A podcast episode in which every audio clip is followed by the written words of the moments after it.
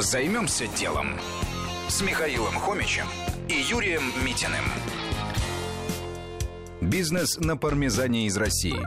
Основатель сыроварни «Русский пармезан» Олег Сирота работал программистом.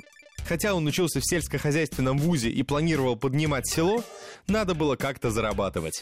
Аграрная мечта так и осталась бы мечтой, если бы не санкции. Увидев опустевшие полки с сыром, Олег понял – это шанс, и решил производить его в России. Написал бизнес-план и пошел к чиновникам Истринского района Московской области. На удивление, ему никто не указал на дверь, а наоборот, помогли найти земельный участок за месяц.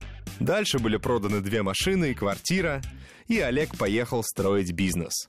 К делу подошел серьезно. Съездил на обучение в Германию и Швейцарию. В Европе он встретил российского иммигранта-сыровара, который решился вернуться и помочь Олегу. Почти все оборудование и сырье закупили в России. Но старт не удался. Бизнес был на грани закрытия именно из-за сырья. Найти у нас подходящее молоко для пармезана было слишком сложно. На компромиссы в качестве пойти не удалось. Много сыра пришлось просто выкинуть.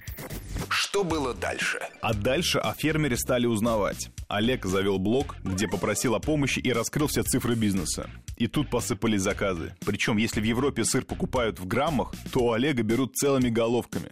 Кстати, каждую головку подпишут вашим именем. Сейчас заказы расписаны до июня, поэтому придется ждать, пока сыр будет сварен и вызреет. Что, кстати, только улучшает вкус. Олег уже расширил продуктовую линейку, продает разные сорта сыра и даже йогурты. Оборот бизнеса такими темпами составит около 20 миллионов рублей в год. А если удастся решить проблему с постройкой коровника и качеством молока, то до 100 миллионов.